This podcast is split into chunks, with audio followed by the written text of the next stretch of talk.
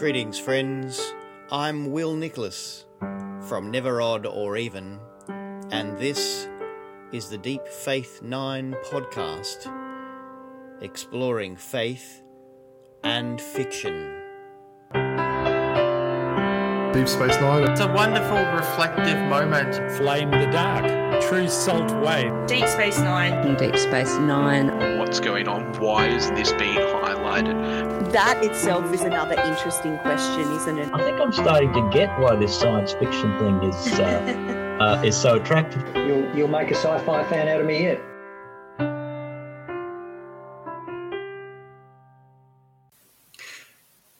Greetings, friends. This is Will Nicholas, and this is the Deep Faith 9 podcast. And uh, today we're going to be looking at the episode Meridian, which is episode 8 of season 3.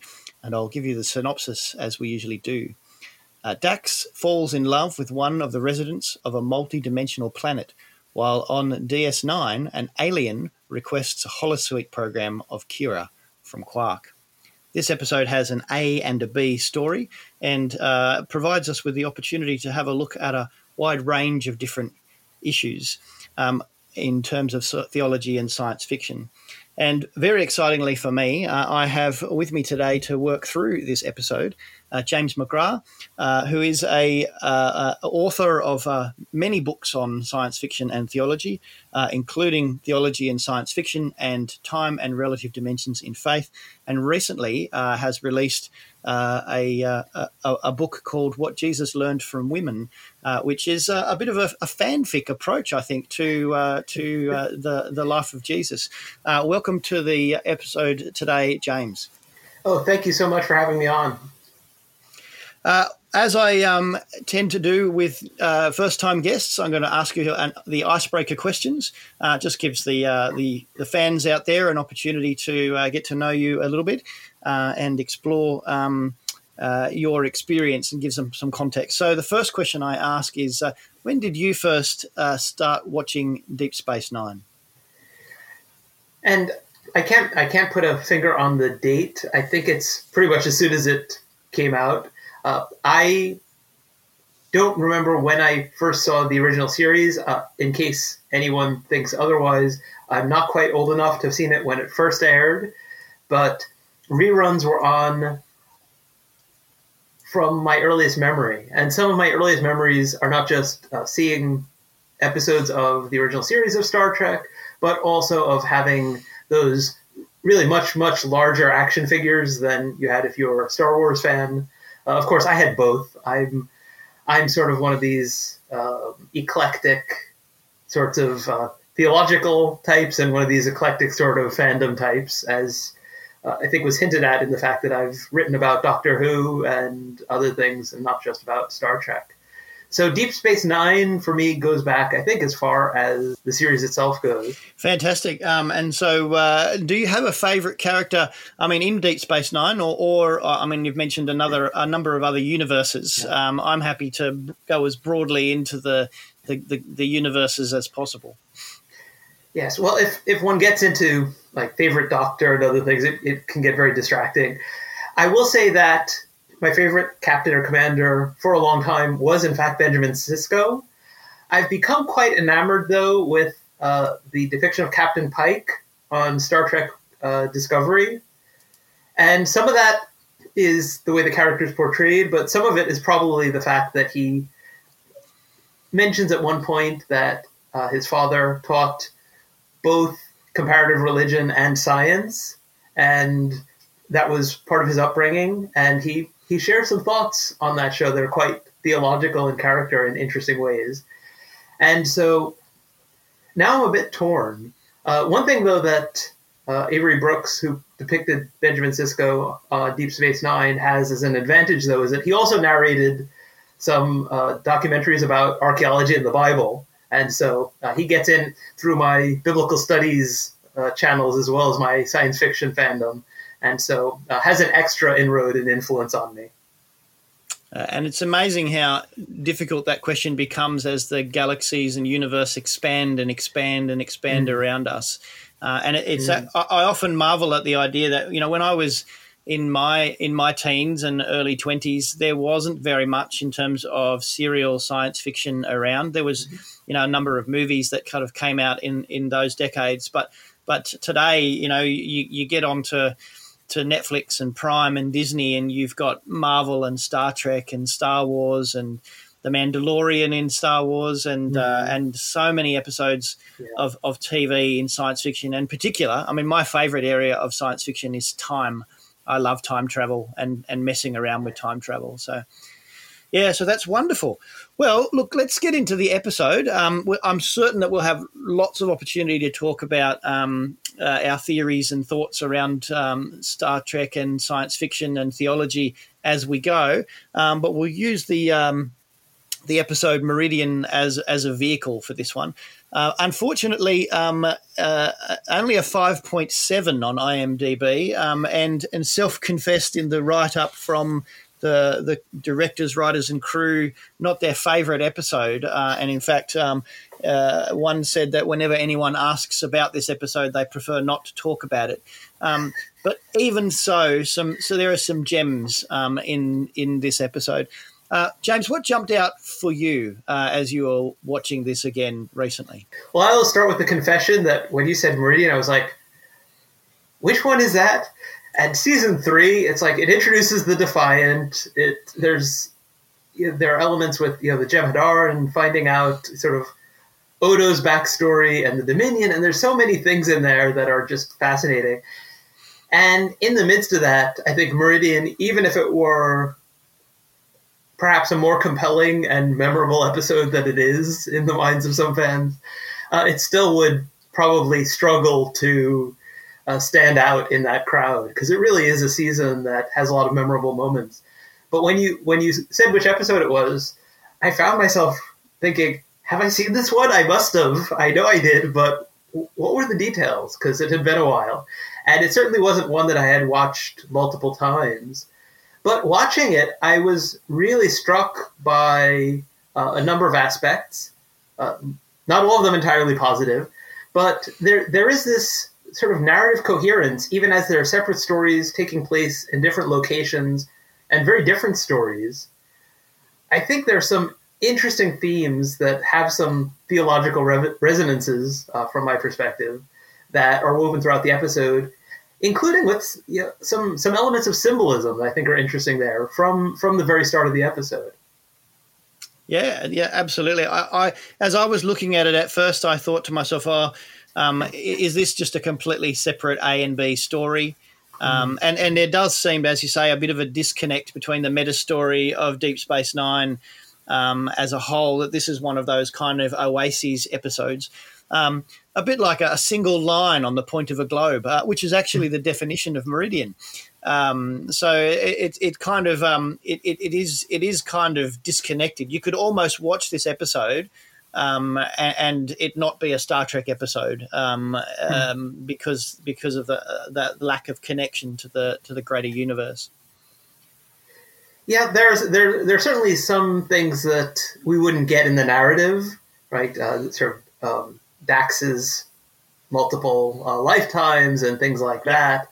But uh, you'd probably also need somebody to explain to you what a holosuite is. But on the other hand, there there there is a, a story that is is very much, I think, designed to be a standalone. It's not tied into the mythology. It's not tied into even larger narrative arcs in a very uh, in a very extensive and entangled way, at least. Believe it or not, um, the writers originally came up with this um, idea, especially for the A story, um, from the 1954 musical Brigadoon. Um, Brigadoon was a musical about uh, a, a, couple of hunters who are traveling through a woodland area. Uh, and uh, they discovered a village uh, that uh, comes forward 100 years in time um, every uh, once a year. Uh, and so they kind of um, uh, stumble across this anachronistic village uh, where the people um, spring from one point to another. And so that, that was the original concept. Um, it, it, morphed a lot from that original concept, um, and thankfully, well, maybe not thankfully, I might have liked to have seen a Buffy the Vampire Slayer musical episode, you know, um, uh, as as uh, other other other franchises have done. But uh, I'm not sure how um, the the cast might have felt about singing in that way. I'm trying to think whether I, any any of the major recurring characters on Deep Space Nine are ones that I've heard singing in any capacity. Right? It does sometimes happen. Right? If you watch enough television, go to Broadway or watch theater, some sometimes actors that you know in other contexts actually do have quite quite impressive singing abilities, and we miss that. Um, I, I'd certainly I'd certainly be interested to see a Star Trek episode, and yet as somebody whose many interests include things like the Bible and music, when you turn something into a musical episode that's not normally musical, it does things to it that don't always work well, shall we say? Yeah. Yep. I mean, th- there is um, um, music and singing incorporated into the later um, episodes of Deep Space Nine when they um, they they get the holodeck program uh, for Vic Fontaine uh, and the casino, and and during the, the, that war period, and Avery Brooks does have a, quite a, a, a, good blues jazzy swing kind of voice. He sings a, an amazing right. rendition of "The Best Is Yet to Come." Uh, later on, um, and I, would oh, have to check. Right. I'd have to check on the notes, but but at least Major Kira, I don't know if Nana Visitor, but definitely Major Kira um, uh, sings um, "Fever" um, uh, in that episode in in a, in that um, holodeck um, area as well. Captain, join me.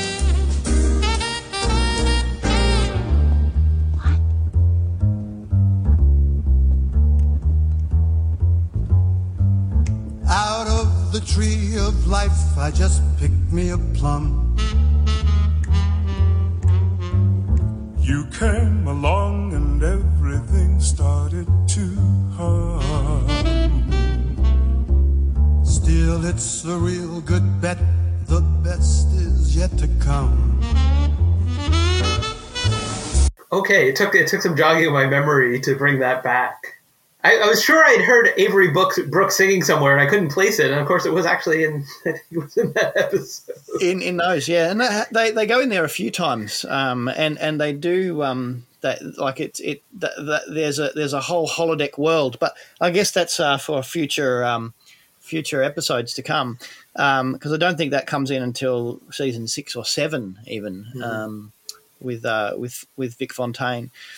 Um, so, well, look, let's start with the uh, the A uh, story.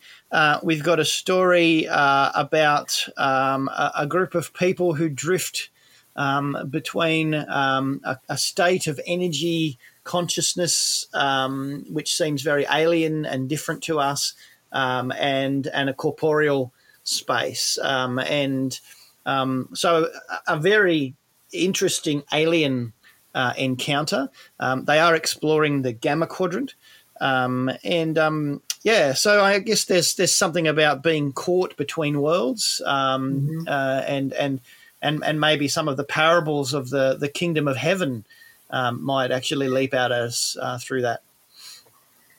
Yeah, it's interesting, and it's it's even interesting to me that you call that you know you categorize that one as the A story. I mean, it's the more interesting, dominant story. It's the main story of the episode and yet the story involving uh, Kira and the Holosuite and Quark, and really it's it's coffee that's just that little bit too hot to be the right temperature to drink that is sort of the starting point and i think there's some symbolism in that. But to jump into the story that's set on that world meridian right? I mean that name is interesting. It's caught in between our universe our dimension with its corporeal existence, and a dimension of pure thought. And it moves between them. And that in itself is, is a fascinating concept, right? Because science fiction, one of the things it does so well is to give us uh, aliens, life, but not as we know it. And that can include beings of pure consciousness, of pure energy, giant amoebas, you name it. And of course, shapeshifters who can take any form and things of that sort as well. But we don't often get beings that undergo a periodic shift between, say, pure consciousness and corporeal existence. And that's interesting. And the very fact they call their world meridian, it's this line of demarcation between these two universes, and they go back and forth across that that boundary line, I think captures some of the symbolism of, of what this episode explores, right? Which is corporeal existence and what's positive about it, what's perhaps not so positive about it, and whether beings like ourselves would be happier just being entirely one or entirely the other. Yeah, and look, I think um, uh, especially during this period that we've we've been going through uh, in in with COVID, where we've actually mm. had to really lift um, our our digital selves in order to remain socially connected. Um, uh, there's been a lot of discussion uh, in churches about whether or not online worship is real worship, um, about whether or not uh, people we've only ever met online. And interestingly, you know, we've we've never met in a physical space, and right. um, you're on one side of the world, and I'm on the other side of the world. For me, it's uh, what morning, and for you, it's going into evening. So we we're almost. I, I, I'd be curious. It's one of my uh, my science fiction curiosities to to see whether or not we, we'd be close to being on the same meridian. Uh, from one side of the world to the other. Uh, you're in uh, twilight, I'm in dawn. Um, and um, you know, there is that sense in which, well, is this relationship a real relationship, mm-hmm. uh, and and and how do we come to terms with that? Yes, and I think one of the things that's just wonderful that I hope we will never uh, never let go of that has been brought to our attention much more so as a result of the pandemic is the way that we can actually connect using the technology that's available to us. And I can think of so many ways that that's happened. I mean, I had, well, let me start with our conversation because if it involved a flight from where I am to where you are in order for this conversation to happen, then I'm guessing this conversation might not be happening. Right? Uh, it would be yeah, cost would blow the budget completely. Yeah, both of us, right? And yet, that's no longer necessary. Uh, since the pandemic began, I have had a reunion with an, a cohort of elementary school friends and classmates that would never have had a reunion with in person. I've had a reunion with former students from my current institution, Butler University, who wanted to talk about my recent book. And we could not have gotten everyone together in one place that came to that. I have somebody, uh, a couple that have been attending my Sunday school class from uh, the west coast of the United States, Southern California. I'm in Indianapolis in Eastern Standard Time. They've been getting up astonishingly early to join us. And even the locals have had better attendance, and people have been coming that either didn't come before or have been coming more regularly because even for those who are in the t- same time zone, getting to the church for 9:30 a.m. right when the actual ser- service proper, the worship service started at like 10:45. Not a not a thing that they were uh, always uh, able to do or eager to do, and so we've been connecting and we see each other face to face. Right, I see my students face to face to an extent that is not always true in the classroom, right? The, the ones who are in the back, sometimes shielded by their laptops and things like that. It's it's not the same, right? Of course, they can turn off their cameras on Zoom and things like that. And so I'm very much a fan. I don't think it's just because I grew up with science fiction, imagining when we'd be able to have video calls and things like that, uh, imagining that technology. I think it really does connect us in ways that we couldn't otherwise or couldn't as easily, couldn't as often, couldn't as affordably. And I hope that we will not uh, stop doing that. I'm sure everyone wants a break from some of the things, you know, the use of Zoom and other things that have just become um, become so much part of life that people might want to rest from them. But once once we've detoxed from Zoom or whatever we might want to say, I hope we keep this up because it, it really does allow us to be uh, connected with new people and connected with those who are near and dear to us but are far away more often and in new ways. And there are there are layers to this. I mean, uh, like you know, uh, we talked about how communication. So, you know when the when the phone was first um, invented, people were actually able to talk to each other over greater distances um, yeah. and hear each other's voices. Uh, and and since then we've started looking at Skype and, and ways to do video calls for the purposes of communication and to wish people a happy birthday and those like. Um, but but for me, uh, you know, since uh, it would have to be the late '90s, early 2000s, um, with the with the beginnings of the internet, um, the opportunities for online collaboration, both in terms of work and play, uh, and certainly um, it's fascinating for me to see that the the play aspect uh, aspect of collaboration online, uh, the leaving of, of my body behind to actually enter into an avatar and actually um, to, to, to complete tasks with groups of other people, uh, playing games like World of Warcraft and, and the like, and even you know Minecraft.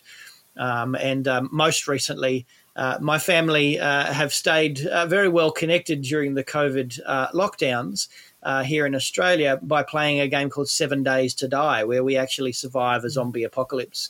Uh, and it's been reasonably surreal to my son who lives in Tasmania and my dad who lives on the central coast of New South Wales to actually be able to, to shed our bodies, to enter into a new world, and to actually decide to confront a different apocalypse than the one we actually found ourselves in um, was, was actually a really um, remarkable experience.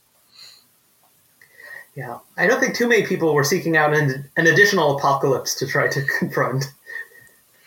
Uh, the, the interesting thing, uh, and I'd have to say, just psychologically, as a bit of a tangent on that, um, being able to slay the zombies, um, being able to build the walls to keep them out, um, was was actually a, a, lot more felt a lot more productive and positive than actually um, being up against an unseen uh, a foe that couldn't be stopped or, or, or slowed in any way except by staying um, uh, away from each other.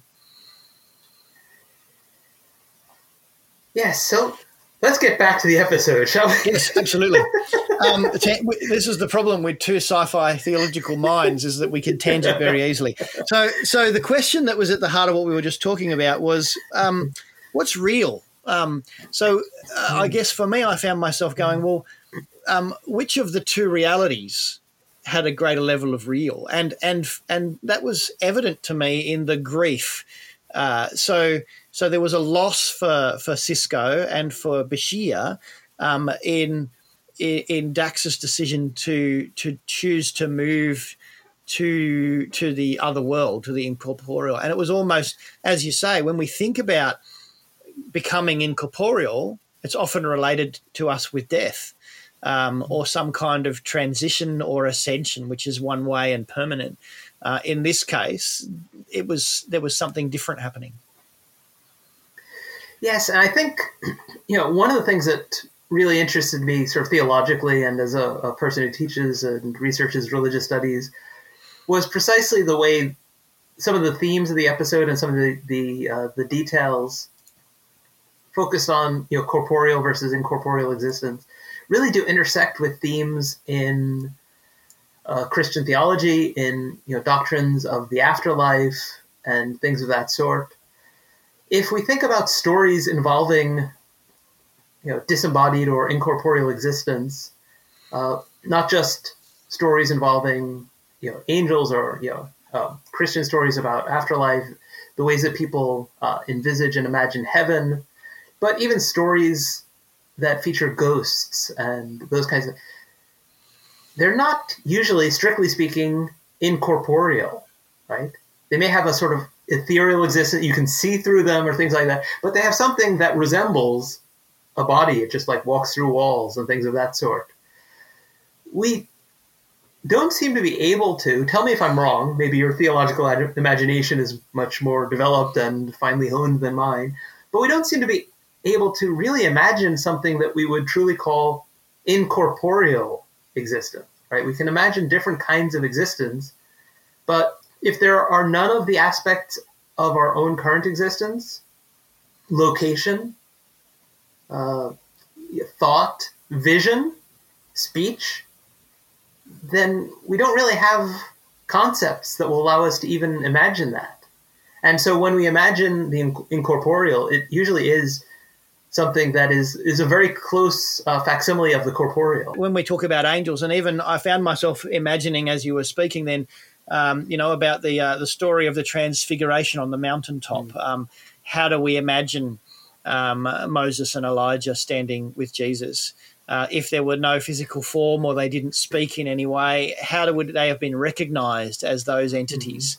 Mm-hmm. and um, and what do we, you know, and and so sometimes when we talk about, you know, our, our, our, the resurrection, we, we, we kind of go, well, you know, uh, I'll, I'll I'll I'll transcend into this new new existence. Um, but how will I recognize myself or anyone else in this space? Um, and and uh, I mean, in some ways, it's a bit like the regenerations of Doctor Who.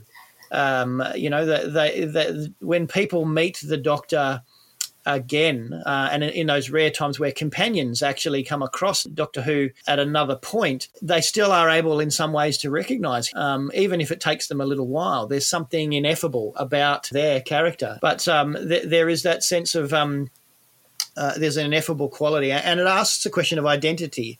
Uh, who am who am I um, in my core if if everything else is stripped away? Yes, it's interesting. I was actually discussing uh, with my Sunday school class. We, we thought we'd get into sort of the mood for Easter and that sort of thing, and immediately the question was was posed, or the the topic was proposed that we might talk about these stories right, that we get both in the Gospel of John and the Gospel of Luke, where Jesus isn't recognized, right, yep. after the resurrection. And how to make sense of that is is itself an interesting topic. But I think in terms of thinking about corporeal versus incorporeal existence, I mean, an even deeper point of intersection for me is the very notion of resurrection itself. Right? And if you ask a lot of Christians, a lot of religious people today, about the afterlife, they'll express in terms of, you know, well, I know or I believe or I hope I will go to heaven when I die. It's not, I will be raised in the resurrection of the last day. Yep. It's it's not thought of in bodily terms, even in terms of a new bodily. Uh, it might be affirmed in the creeds that they recite. It might be a point of doctrine that they would acknowledge they subscribe to. But when they think about it, when they talk about it, it's more likely to be I'm going to go to heaven when I die. And so yep. it loses or it lacks, or at the very least doesn't focus on anything that we might call uh, an embodied existence, even if it's a, a, very different kind of body. And that yeah. that for me made this this episode that I was having trouble placing when you first said we're going to talk about this. It made it really come alive to me. I was like, there, there's a theological richness in the potentiality uh, this episode has to talk about these very these very topics. Uh, I uh, I want to slip across now into the B story, into the other story now, because I think I mean we'll probably zigzag backwards and forwards yeah. between the two. Because at first glance, like you said earlier, they don't seem to be linked, but there are these really interesting juxtapositions of linkage along theological lines. Because as we've just been talking about who am I? Who is the real me? We get this story about Major Kira and a holographic Major Kira, um, and uh, Tiron wanting to acquire a, a, a, holographic Kira for his own personal use. Now, what is it you want? I want Major Kira. Kira? What are you going to do with Kira in a holosuite? No. Don't tell me. I don't want to know. I mean, there are there are uh, very very creepy, slimy ethics there, and and and I have to say. Uh, I'm a big fan of Jeffrey Combs, who plays quite a number of roles in um, the Star Trek universe, uh, and this is his first appearance, um, and and he does such a great job at making our skin crawl with his his acting in this way. Um, uh, how do we own our image? Like, you know, like uh, um, Peter Cushing has continued to play the role of, uh, of, of, the Grand Moff in Star Wars mm-hmm. uh, long after he has died. Um, you know, like, you know, so there's all questions around. So it's almost yeah. the flip side of that question about who am I yeah. physically, who am I corporeal. Yeah. Um, if if someone created a holographic image of me and it ended up with all of the uh, the aspects of Moriarty from Next Generation and the Doctor from Voyager and, and an ability to be sentient. Is, is that a light clone or, you know, and which one is me? Yeah, and there's there's some really interesting uh, episodes of uh, Black Mirror that uh, delve into that, you know, the technology. Uh, what if you know a person can make a copy of themselves? You know, is it a copy? Is it the original?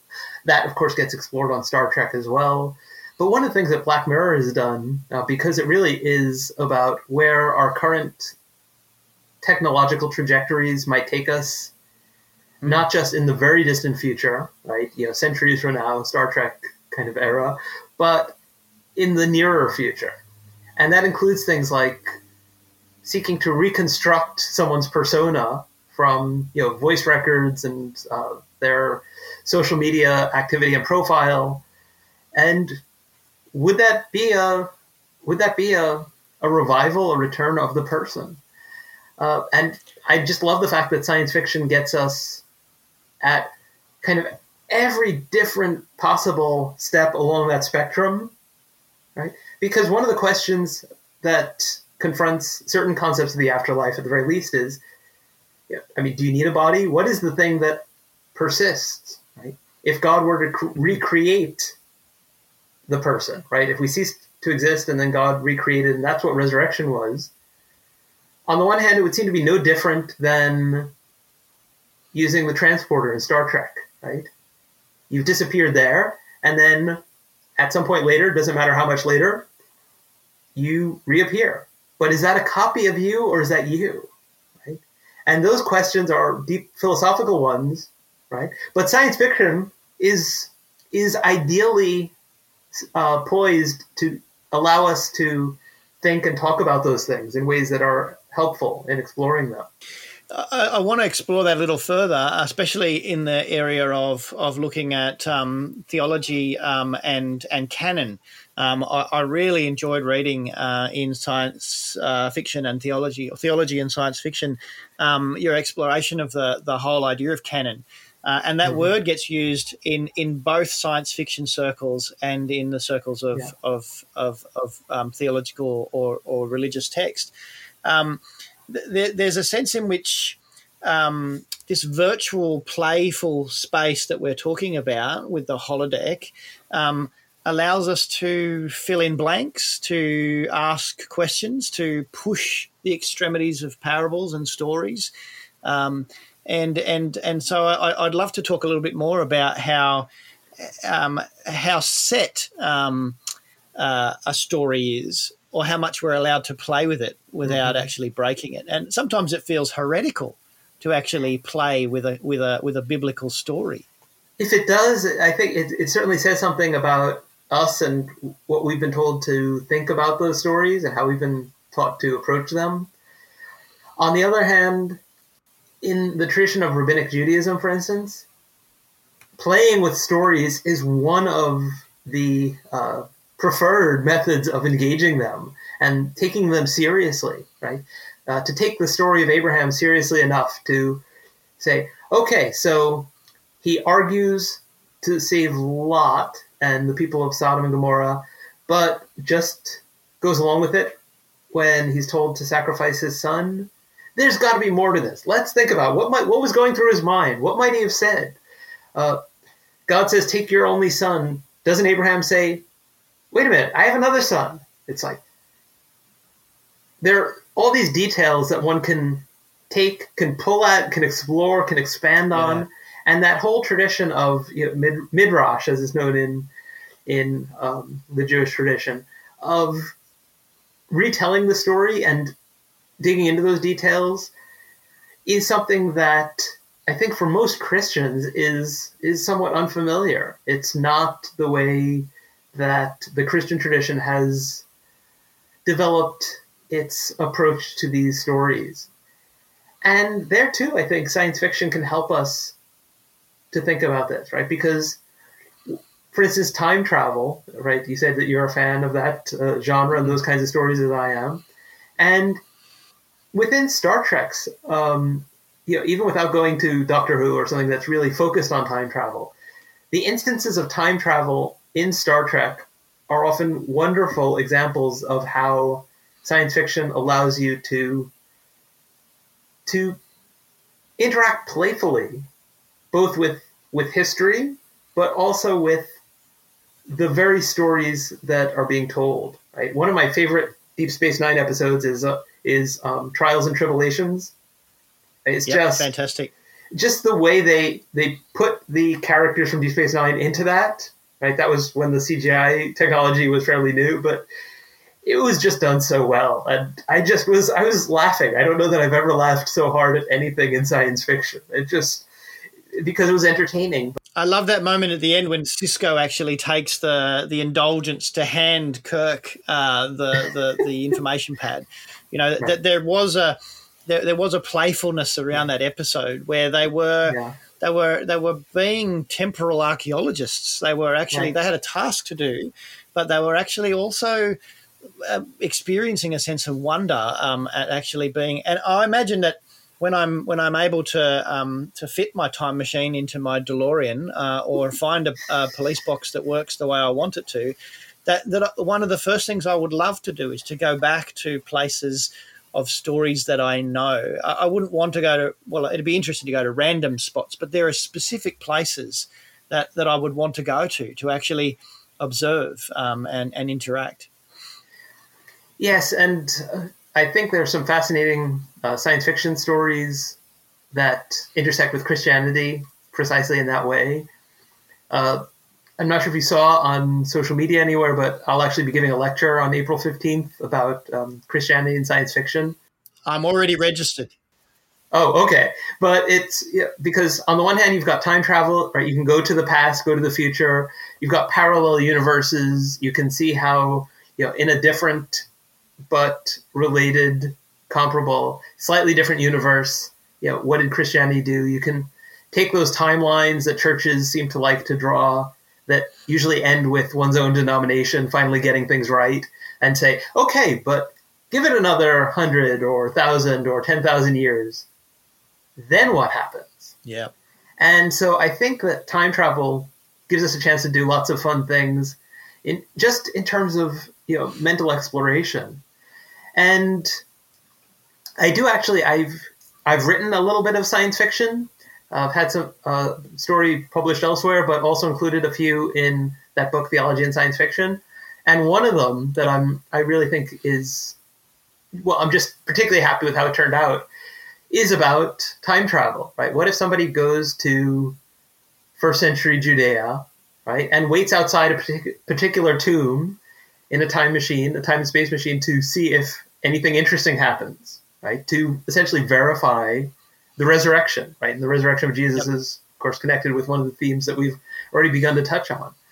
And so that question of tangible proof, right, and the the kind of the the historical, the corporeal aspect of one's faith tradition, and whether it is about those corporeal elements or how much of it is really uh, cognitive and incorporeal, and could exist as as a philosophy that is just for beings of pure consciousness. Uh, it actually does relate directly to the episode Meridian as well. I think. Well, that would solve the um, the the temporal um, prime directive violations if we actually didn't physically go back to have a look. That we because one of the big dangers of time travel is actually um, the butterfly effect of messing things up. Um, uh, one of the things I found is that this kind of imaginative play, um, I found that gamers, um, tabletop gamers, and computer gamers are much better at this. So games like um, Assassin's Creed um, allow people to travel from one space to another. Uh, and I've even had um, you know uh, gamers who who have actually sat on that that that middle point, that meridian point between Christianity and and um, and games, um, uh, run role playing events. So one Easter. Um, we ran a role playing event using a, a game mechanic system called Ten Candles, where the players actually all took on the identities of one of the disciples and walked their way through that last um, 24 hours uh, of of the Easter story. And we did that on a on a, on a Good Friday night, and so um, th- they actually attempted to mount a rescue, um, um, and um, and and um, and and that that changed the story in some ways, but actually, um, interestingly, found themselves trapped in a in in a in a bigger story that actually held them um, from being able to change things too much. Um, so I mean, and and w- at one point in the garden, uh, one of the players, without understanding or, or, knowing the Easter story, managed to snatch a sword from one of the guards uh, and and made a successful attack using their role playing role. And so I, as the as the GM running the game, said, "Oh well, you you take his ear off," and then role played the situation where Jesus, who was a non-player character actually put the ear back on and right. it stunned them they the, the characters actually the players all sat there and went why would he do that does he not understand what we're trying to do uh, and so this playfulness allows us to actually gain a new insight and new perspective mm-hmm. on on um, on stories that that can sometimes feel like they're corporeally set in stone yeah. Oh, that's that's wonderful. And I have a, a, student who's currently working on the question of you know, how you role play like biblical stories and can you do so meaningfully and are people either do they feel like they're too locked into the mm. story as they know it or you know does it seem like it doesn't have enough potential for exploration because it seems locked in in that way and oh that that's just fascinating i could talk about that but i think there too it, it can potentially bring us back to the episode just because what the disciple, you know, what the attempt to rescue Jesus does is to focus on what we might call a this worldly or a corporeal aim, right? Yep. Uh, a tangible result that can be measured, can be quantified.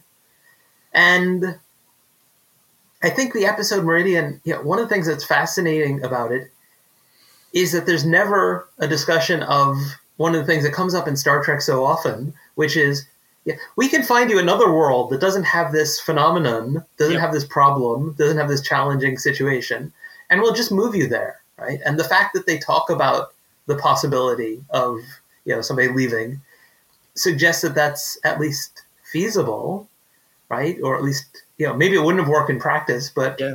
they never even talk about it, right? And so it's clear to me that one assumption is that if you have this dual existence where you get to experience pure consciousness and you get to re-emerge and reappear in this universe periodically and enjoy food and enjoy uh, procreation and enjoy family life and enjoy the sky and climbing trees and the sound of a brook that that actually is preferable to leaving that place or vanishing into complete incorporeality, right? There's this this balance between the two, and there's a sense in which that's that's how we at least think of human existence, right? That we are we are spiritual, we are uh, mental, we are emotional. We have these things that seem to at least transcend the bodily, however much they are rooted in our brain and in our body chemistry and things like that.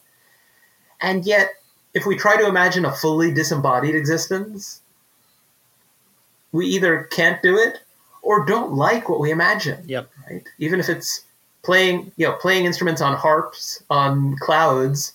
It's like, well, first of all, harps, clouds, not incorporeal. Yeah, right? that's it. But on the other hand, it's it's potentially a very boring existence as we think. Well, what do we do if if it doesn't have any of these elements? And yet, we we imagine into it some things that actually don't make any more sense as part of something incorporeal, right? Without ears, without fingers, presumably without harps, what would music be, if anything? And the, the people of Meridian, um, they um, seem to hold both worlds in tension um, and yeah. and enjoy the best aspects of both. And in fact, there's a complementary nature. The fact that they they get to eat when they're corporeal makes eating even better. And so they celebrate this with with with uh, special occasions, first meal, last meal, uh, and these are special occasions where they actually it accentuates the enjoyment of the corporeal experiences. What's it like this dimension of yours? It's hard to explain. It's without form. We exist as pure consciousness. And meridian. It becomes non corporeal as well. But when we return to this dimension, everything is just as we left it. the buildings, the trees, even our bodies. Are you saying that when you return here, it's as if no time has passed? We only age when we're in corporeal form. Sounds like this other dimension has its advantages. Yes, but we always look forward to this existence and its many pleasures. And likewise, um, you know, whilst they're in that time, they talk glowingly. Um, that's probably a very apt word about their experience of being in the in the in the other sense of yeah. of being, and so that they don't they don't begrudge either existence. In fact, it's it for them. It's actually an integrated existence. It's who they are, um, and and and what they do. It's normal for them, uh, even though it seems very. it's it's it's actually unapproachable for us. Yeah, they savor it, and and food, right? Uh, food and beverage really have this poignant symbolism there. And of course, there's there's food and, and beverage symbolism for Christianity too. Yeah. There, I'm not sure if there's any really deep connection between the two, but within the world of the episode, right? It starts with Kira ordering coffee that's that little bit too hot. Too hot. A little. Ah. Why don't you specify a lower temperature?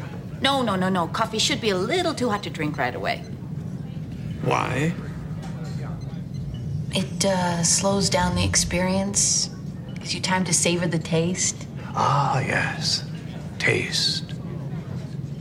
Odo, I know you don't need to eat, but did you ever try it anyway? Once. Not long after I was first able to assume the humanoid form. And? And since I don't have taste buds, it was very unsatisfying. Not to mention messy. Odo asks her, you know, why? Why not just order it at the temperature that's drinkable? And she's like, no, no, it's supposed to be this way, right? Because then you savor it, you drink it slowly, you draw out the experience. And sense perception, right? Taste and and sensuality and all these things really are woven into the episode, both stories, mm. right? Uh, because the conversation then moves to Odo not having taste buds and yep. really not being able to appreciate food, and then of course we get you know Tiron with his uh, his real sensuality that on the one hand he's got his own holosuite and clearly you know can't get enough of you know of sen- sen- sensual pleasure and yet you know his demand of Quark is you know when I when I see Kira in this holosuite recreation of her, I have to you know I better believe she's real, right? Yeah, as though it's it's trying to satisfy his senses, and yet he says you know the, the food at Quark's is abysmal, right? Nothing seems to satisfy him. He yep. comes back from this thing that's supposedly a really good central experience and says, "Oh, it was dull." Right? Yep. And so the effort to satisfy oneself, right, just through bodily pleasure.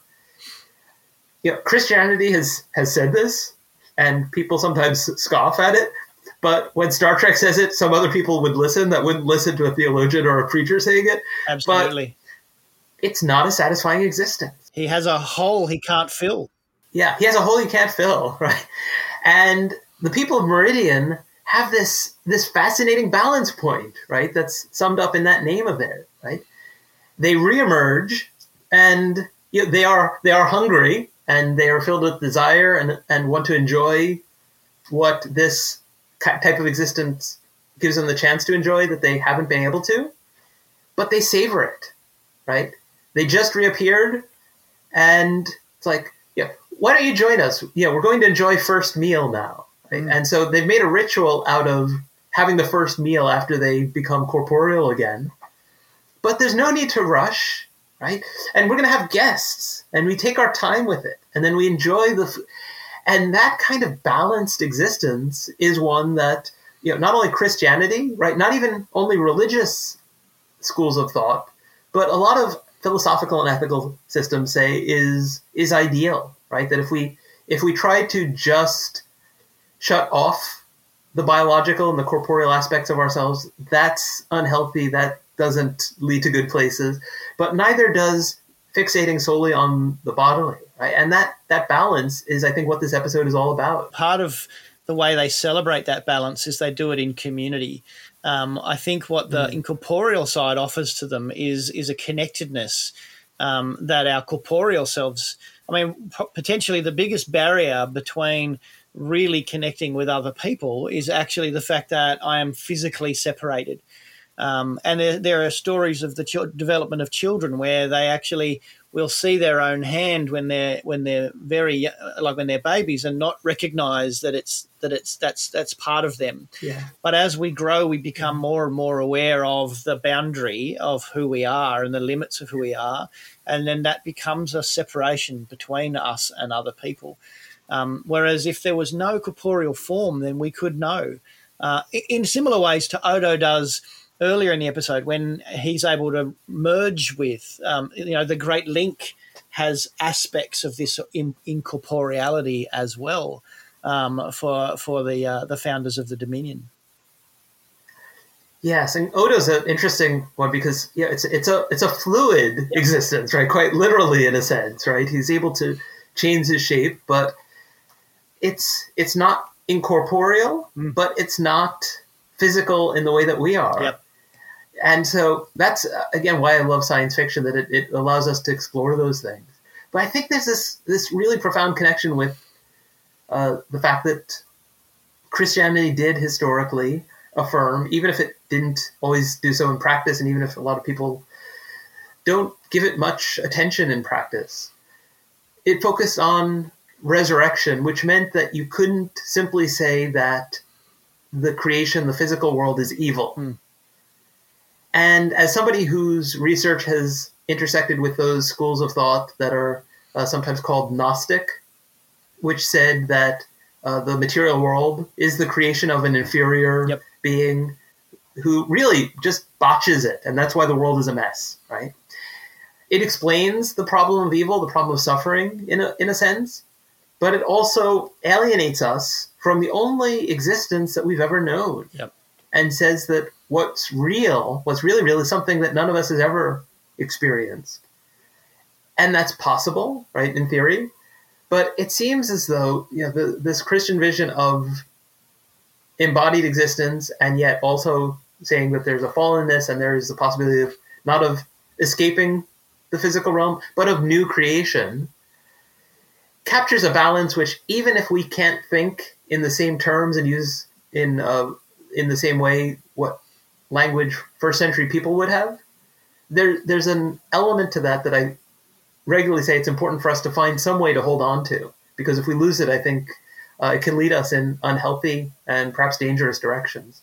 Yeah, and there is that dark side to this conversation. I mean, I, as when I was looking at the, the two stories today, I, I, wrote down. I like to write columns, words to trigger me, and and I, and I wrote that that that one of these stories is a story about love. Um, um, and very quickly, Dax um, and uh, Deral fall in love, um, and and you know, I mean, as as bad as sci-fi often is at writing romance, there's no question about the sincerity of their their feeling of connectedness to each other, um, and, and, and the the other story, the B story, is about lust. It's about how do I acquire, how do I? So they're mm-hmm. they're juxtaposed, um, and then in the B story, we've got this. Uh, we've got um, Tiron wants to own, wants to hold, wants to possess, whereas um, Dax and Deral are prepared to sacrifice. They're prepared to give up. They're prepared to let go. Um, and then um, also we've got this space between worlds on Meridian, and and we've got the whole idea of holodeck or CGI, um, what it means to actually draw worlds together. And so I, I found that there were these, these really fascinating crossovers in this episode um, that actually took the one concept and actually said, okay, these are two coins, um, and and and how they work. Um, so I, I, I, wanted to just have, I think probably the only one we haven't really explored then is is is that that dark side of of the holodeck CGI, the idea that that um, we could misuse or abuse uh, an image or or a or, a, or, or either a, a, a uh, an incorporeal or corporeal form by actually making use of it in a way that um, it was not intended to, or there wasn't permission or consent to use it for.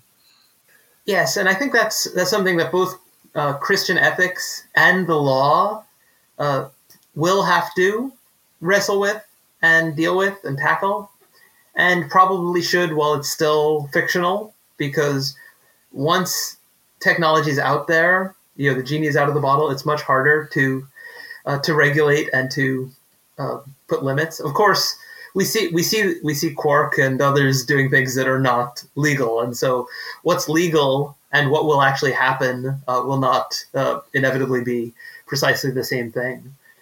But questions like you know, if somebody has sex with a holographic image or with an android, is that you know? I mean, and, and they are married to someone else. Is that adultery? Yep. Right. Uh, it, you can't just look up a page in the Bible and see an answer to that question, right? No, no. Uh, you can't look up something in somewhere buried in Deuteronomy and it will tell you, you know, if somebody makes a likeness of you on the holodeck and does things to that replica of you that you wouldn't want done to yourself, can you press charges? Right? Yeah. Um,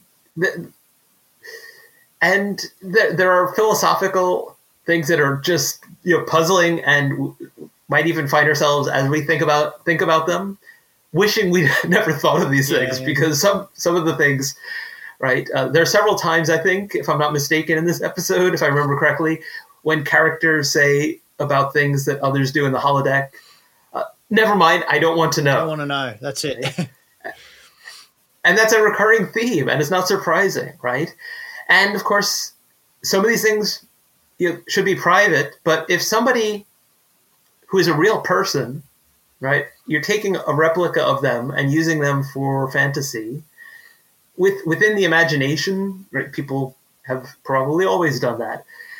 On the other hand when there's that element of realism right then the same concerns that happen when we think about people becoming desensitized to violence if it's all over you know games and film and everything else.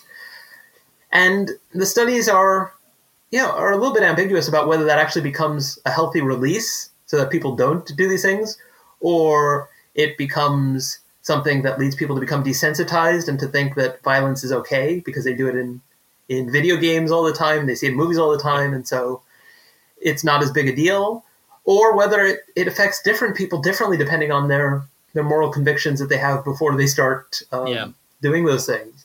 And so there's there's a lot we don't know, and a lot that we probably don't want to test for in um, direct ways, right? It's like let's let's put people through these things and see which of them end up uh, killing other people or becoming, you know, engaged in um, illegal sexual activities or something like that. But the technology if not precisely the holodeck, then other things uh, will continue to uh, develop that we need to we need to think about. We need to legislate, and we need to have pastoral advice about and theological perspectives on. One of the things I love about um, about the Bible, um, and part of the reason why I believe it's a living word, um, is that, that in some ways Jesus does forecast this stuff. And in the Sermon on the Mount, he talks about you know uh, uh, uh, committing adultery in your heart. Um, um, um, anger, committing murder in the in the heart, and and so really speaking to this question of what's our intent uh, in the end. Um, do we do we intend to do something which is loving, um, something that's that's freeing, that that helps people to grow and bear fruit, um, or are we actually attempting to acquire and control and and and cause um, people to be limited?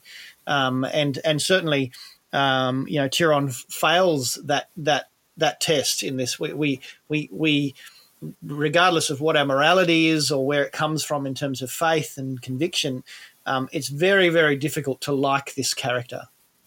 Yes, and, and we're not supposed to, right? And it is to the, the actor's credit that he portrays a character that we can dislike and dislike so thoroughly, and yet can cannot treat as just a, a sort of a cardboard cutout villain, right? With you know the twirling the mustache and doing evil for it's it's like we see we see lust, you know, sort of taken to its taken to its end, and uh, we know that that's that's a possibility if one doesn't uh, keep oneself in in control. And one of the things that science fiction can do is raise questions like, you know, well, what if you have beings whose whose instincts for self-preservation or for procreation are stronger than ours, right? I mean, Vulcans will die if they don't, uh, you know, go get to, uh, you know, get to get to the mating uh, rendezvous on time and things like that. Our mutual friend will actually, uh, Elizabeth Rain, uh, we've already um, decided not to mention the Pon farr in the Voyager episodes. Um, uh, it will come up uh, in Voyager as. Uh, as, as Yeah. Tuvok finds Yeah. himself um, the only Vulcan, well, not the only Vulcan, but the only male Vulcan in the um, in the Delta Quadrant. Um, interestingly, um, at the at at the end of this, um, Jeffrey Combs, who plays Tiron, threatens Quark. Quark I will ruin you for this, Quark. You mean you didn't like the program? I don't know how. I don't know when. But I will ruin you. I, I was a bit disappointed afterwards because I thought to myself, ah, we never get to see what that looks like. Except that when I was reading some of the background, Jeffrey Coom- Combs also plays uh, the Ferengi um, Inspector Brunt, who actually comes to Deep Space Nine and bankrupts Quark. May I have your attention, please?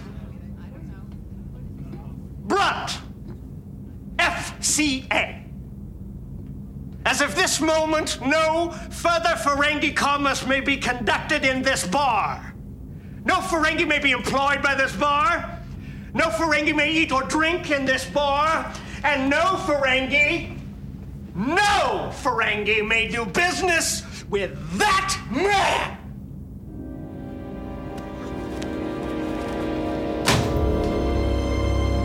Confiscation of assets will begin immediately. Ladies and gentlemen, this bar is closed until further notice. Thank you for your patronage. Uh, and so the actor Jeffrey Combs, in another incarnation in a different corporeal form, does return to Deep Space Nine and ruins Quark. I didn't realize that was him. Yeah. That's beautiful. Yeah, it is. That's poetic justice. It's magic. That's isn't it? lovely. Yeah. There's a comma there, isn't there? there, yeah, there is, there is. Uh, I mean, Star Trek, you know, when it when it does, um, when, when it does this thing that's done since the original series of depicting men hitting on women. Uh, the original series, it tended to be Captain Kirk, but since then it's broadened out.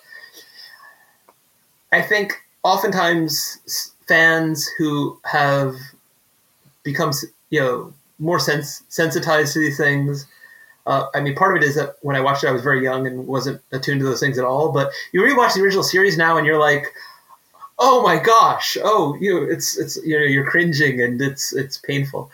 And then you watch something like this, and on the one hand, you feel like these female characters are, are stronger, and on the other hand, you know, I found myself a little bit disappointed. You know that we're still in a world, where you know, it's it's it's far away. You know, it's it's just a wormhole's throw away from you know, uh, you know, another quadrant of the galaxy, and yet you know, a female character is still pretending this male character is her lover in order to get a male that's hitting on her and won't go away to stop and leave her alone.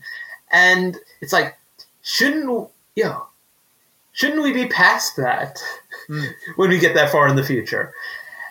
And yet, the, I like the fact that that was there, right, with with all its creepiness and its you know the uncomfortable aspect of it, because it it makes us ask, okay, how is Deral different, hmm. right? Because he's hitting he's hitting on Jadzia Dax, and asking, you know, so are those spots decorative? How far down do they go? Yeah, that was right? It's- at the beginning, not- wasn't it? It's not exactly. It's it's it, you know it's a little creepy, but this guy you know has been incorporeal for a while, and he has he has desires, and they are emerging. But we get a sense of genuine interest, yep. right? And that's not incompatible with sexual desire and attraction and those kinds of things. But clearly, you know, clearly uh, Tiron doesn't have that, right? Yep. There's no concern for Tyr- uh, for Kira's well-being, and we get that from the very introduction, and that I think is important and sets the stage for it. Major Kira, how nice to see you again. Tiron. You left Quarks last night just when I was about to buy everyone another round. I was devastated that you didn't say goodbye. And we were having such a pleasant conversation. As I recall, you were the one doing all the talking. Well, in that case, you have me at a disadvantage. You know all about me, and I know next to nothing about you. Uh, perhaps I should be going. Oh, no, stay. Uh, this is Tiron, a business associate of Quark's. This is Odo, my lover. Right, and so we get a sense of something very different. You know, that's not at all mutual and not interested in being mutual. And so there, there are some things here that, uh, for all their, uh, for all the ways that they might seem depressing as a vision of the future, uh, do speak to our present in uh, some interesting ways. Absolutely, and and uh, I think one of the big issues between the two is that that sense of mutuality. I mean, uh, I imagine the play yeah. on the, the story on Meridian would have played out very differently had Jadzia turned to um, to Deral and said to him, "Well, that's none of your business." Um, you know, I, I, that would have that would have shifted. You know, that I'm, I'm not going to tell you where the spots go. You know, like. Um, and certainly that's what Kira was saying to Tyrell. He was yeah. making make, she was making it very clear to him that she was not interested and he was not taking the hint. Um, and there is that interesting subtlety, and, and I think it is that meridian point um, between um, how we intuitively pick up the signals from people, which is actually not a corporeal thing.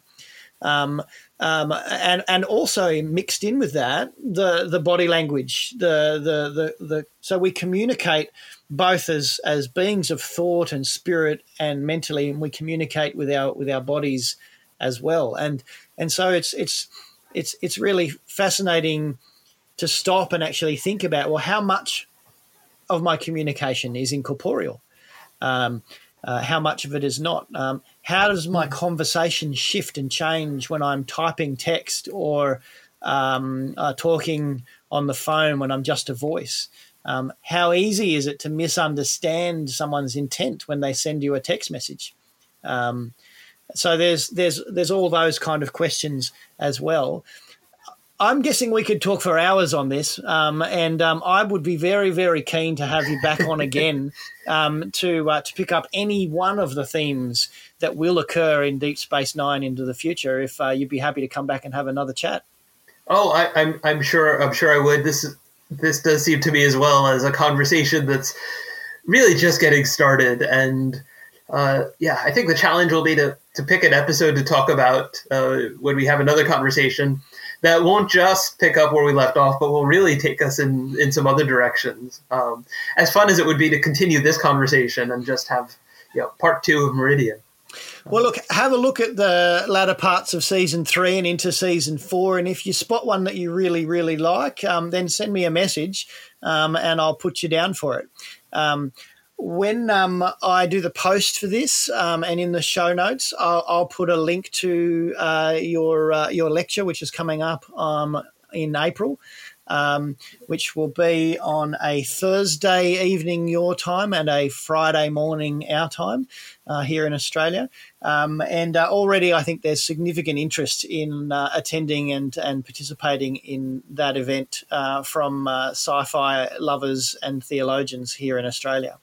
So I've been gathering, and I'm, I'm excited, uh, and I'm already busy collecting, making sure I've got all these uh, clips, hopefully in good enough quality that they will not just do for you know classroom use for a brief you know showing that I sometimes do when I'm teaching on these subjects, uh, but really will give us a chance to to remind ourselves of some of the details of some stories, uh, as well as dig into some of the the, the interesting the interesting content as it intersects with Christianity. Thanks, James.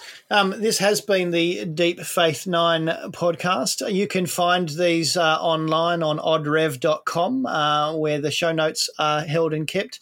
Uh, you can also go straight to SoundCloud, where um, they're listed as Never Odd or even Media, uh, and also uh, have a check out of our uh, Patreon site if you'd like to support us to to uh, continue to boldly go where no one has theologically gone before uh, into some of these conversations. Patreon is also Never Odd or even Media, and this is. Um, this is an incorporeal community uh, of people from all over the globe. Um, there are people from um, um, the States, from, from the UK, uh, from Brussels and Europe and, and South America, uh, all over the place who are actually listening to this podcast. And uh, it's exciting for me to think that, uh, that uh, there are people who have been listening to us today who we may never meet. Um, but actually have been enjoying us as they drive in their car, as they uh, fold their laundry, as they go for a jog or a run. Um, that there's a sense that, that that we have together escaped our uh, incorporeal bodies, whilst actually remaining connected to our corporeal selves. So, so I think we achieved Meridian today, James. Thank you for having me on the show, and it's been great talking with you about this episode. You're very welcome. We'll be back next week um, with uh, the episode. Uh, we'll be having uh, Mulk uh, on, who's a well known uh, uh, um, pastoral worker um, and in the and youth worker in Australia.